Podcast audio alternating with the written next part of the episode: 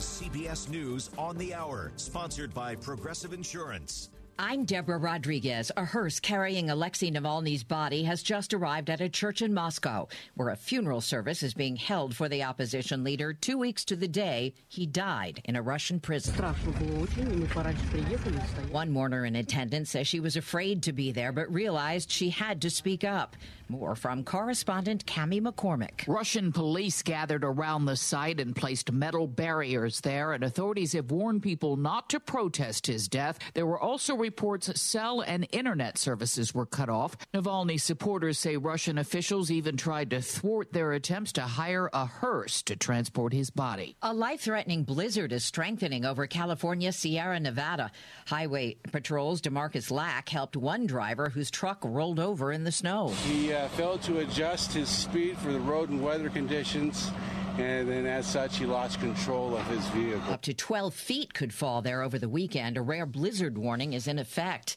In the nation's capital, Senate Majority Leader Chuck Schumer announcing it'll be business as usual at federal agencies. Mr. President, I'm happy to inform the American people there will be no government shutdown on Friday. A short term spending measure easily cleared the two thirds majority needed in the Republican controlled House.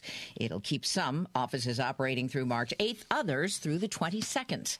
The largest wildfire in Texas state history has now killed two people in the panhandle and left behind scorched prairie, dead cattle, and burned out homes like Tyler McCain's in Fritch. Well, it was here and then it wasn't. Uh, it kind of ha- everything happened really quick. Crews are still struggling to control the flames before higher temperatures and stronger winds return. A new study in The Lancet finds the obesity rates are soaring in the U.S.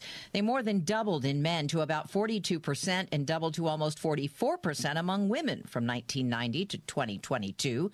In children, they rose more than 11% to around 20%.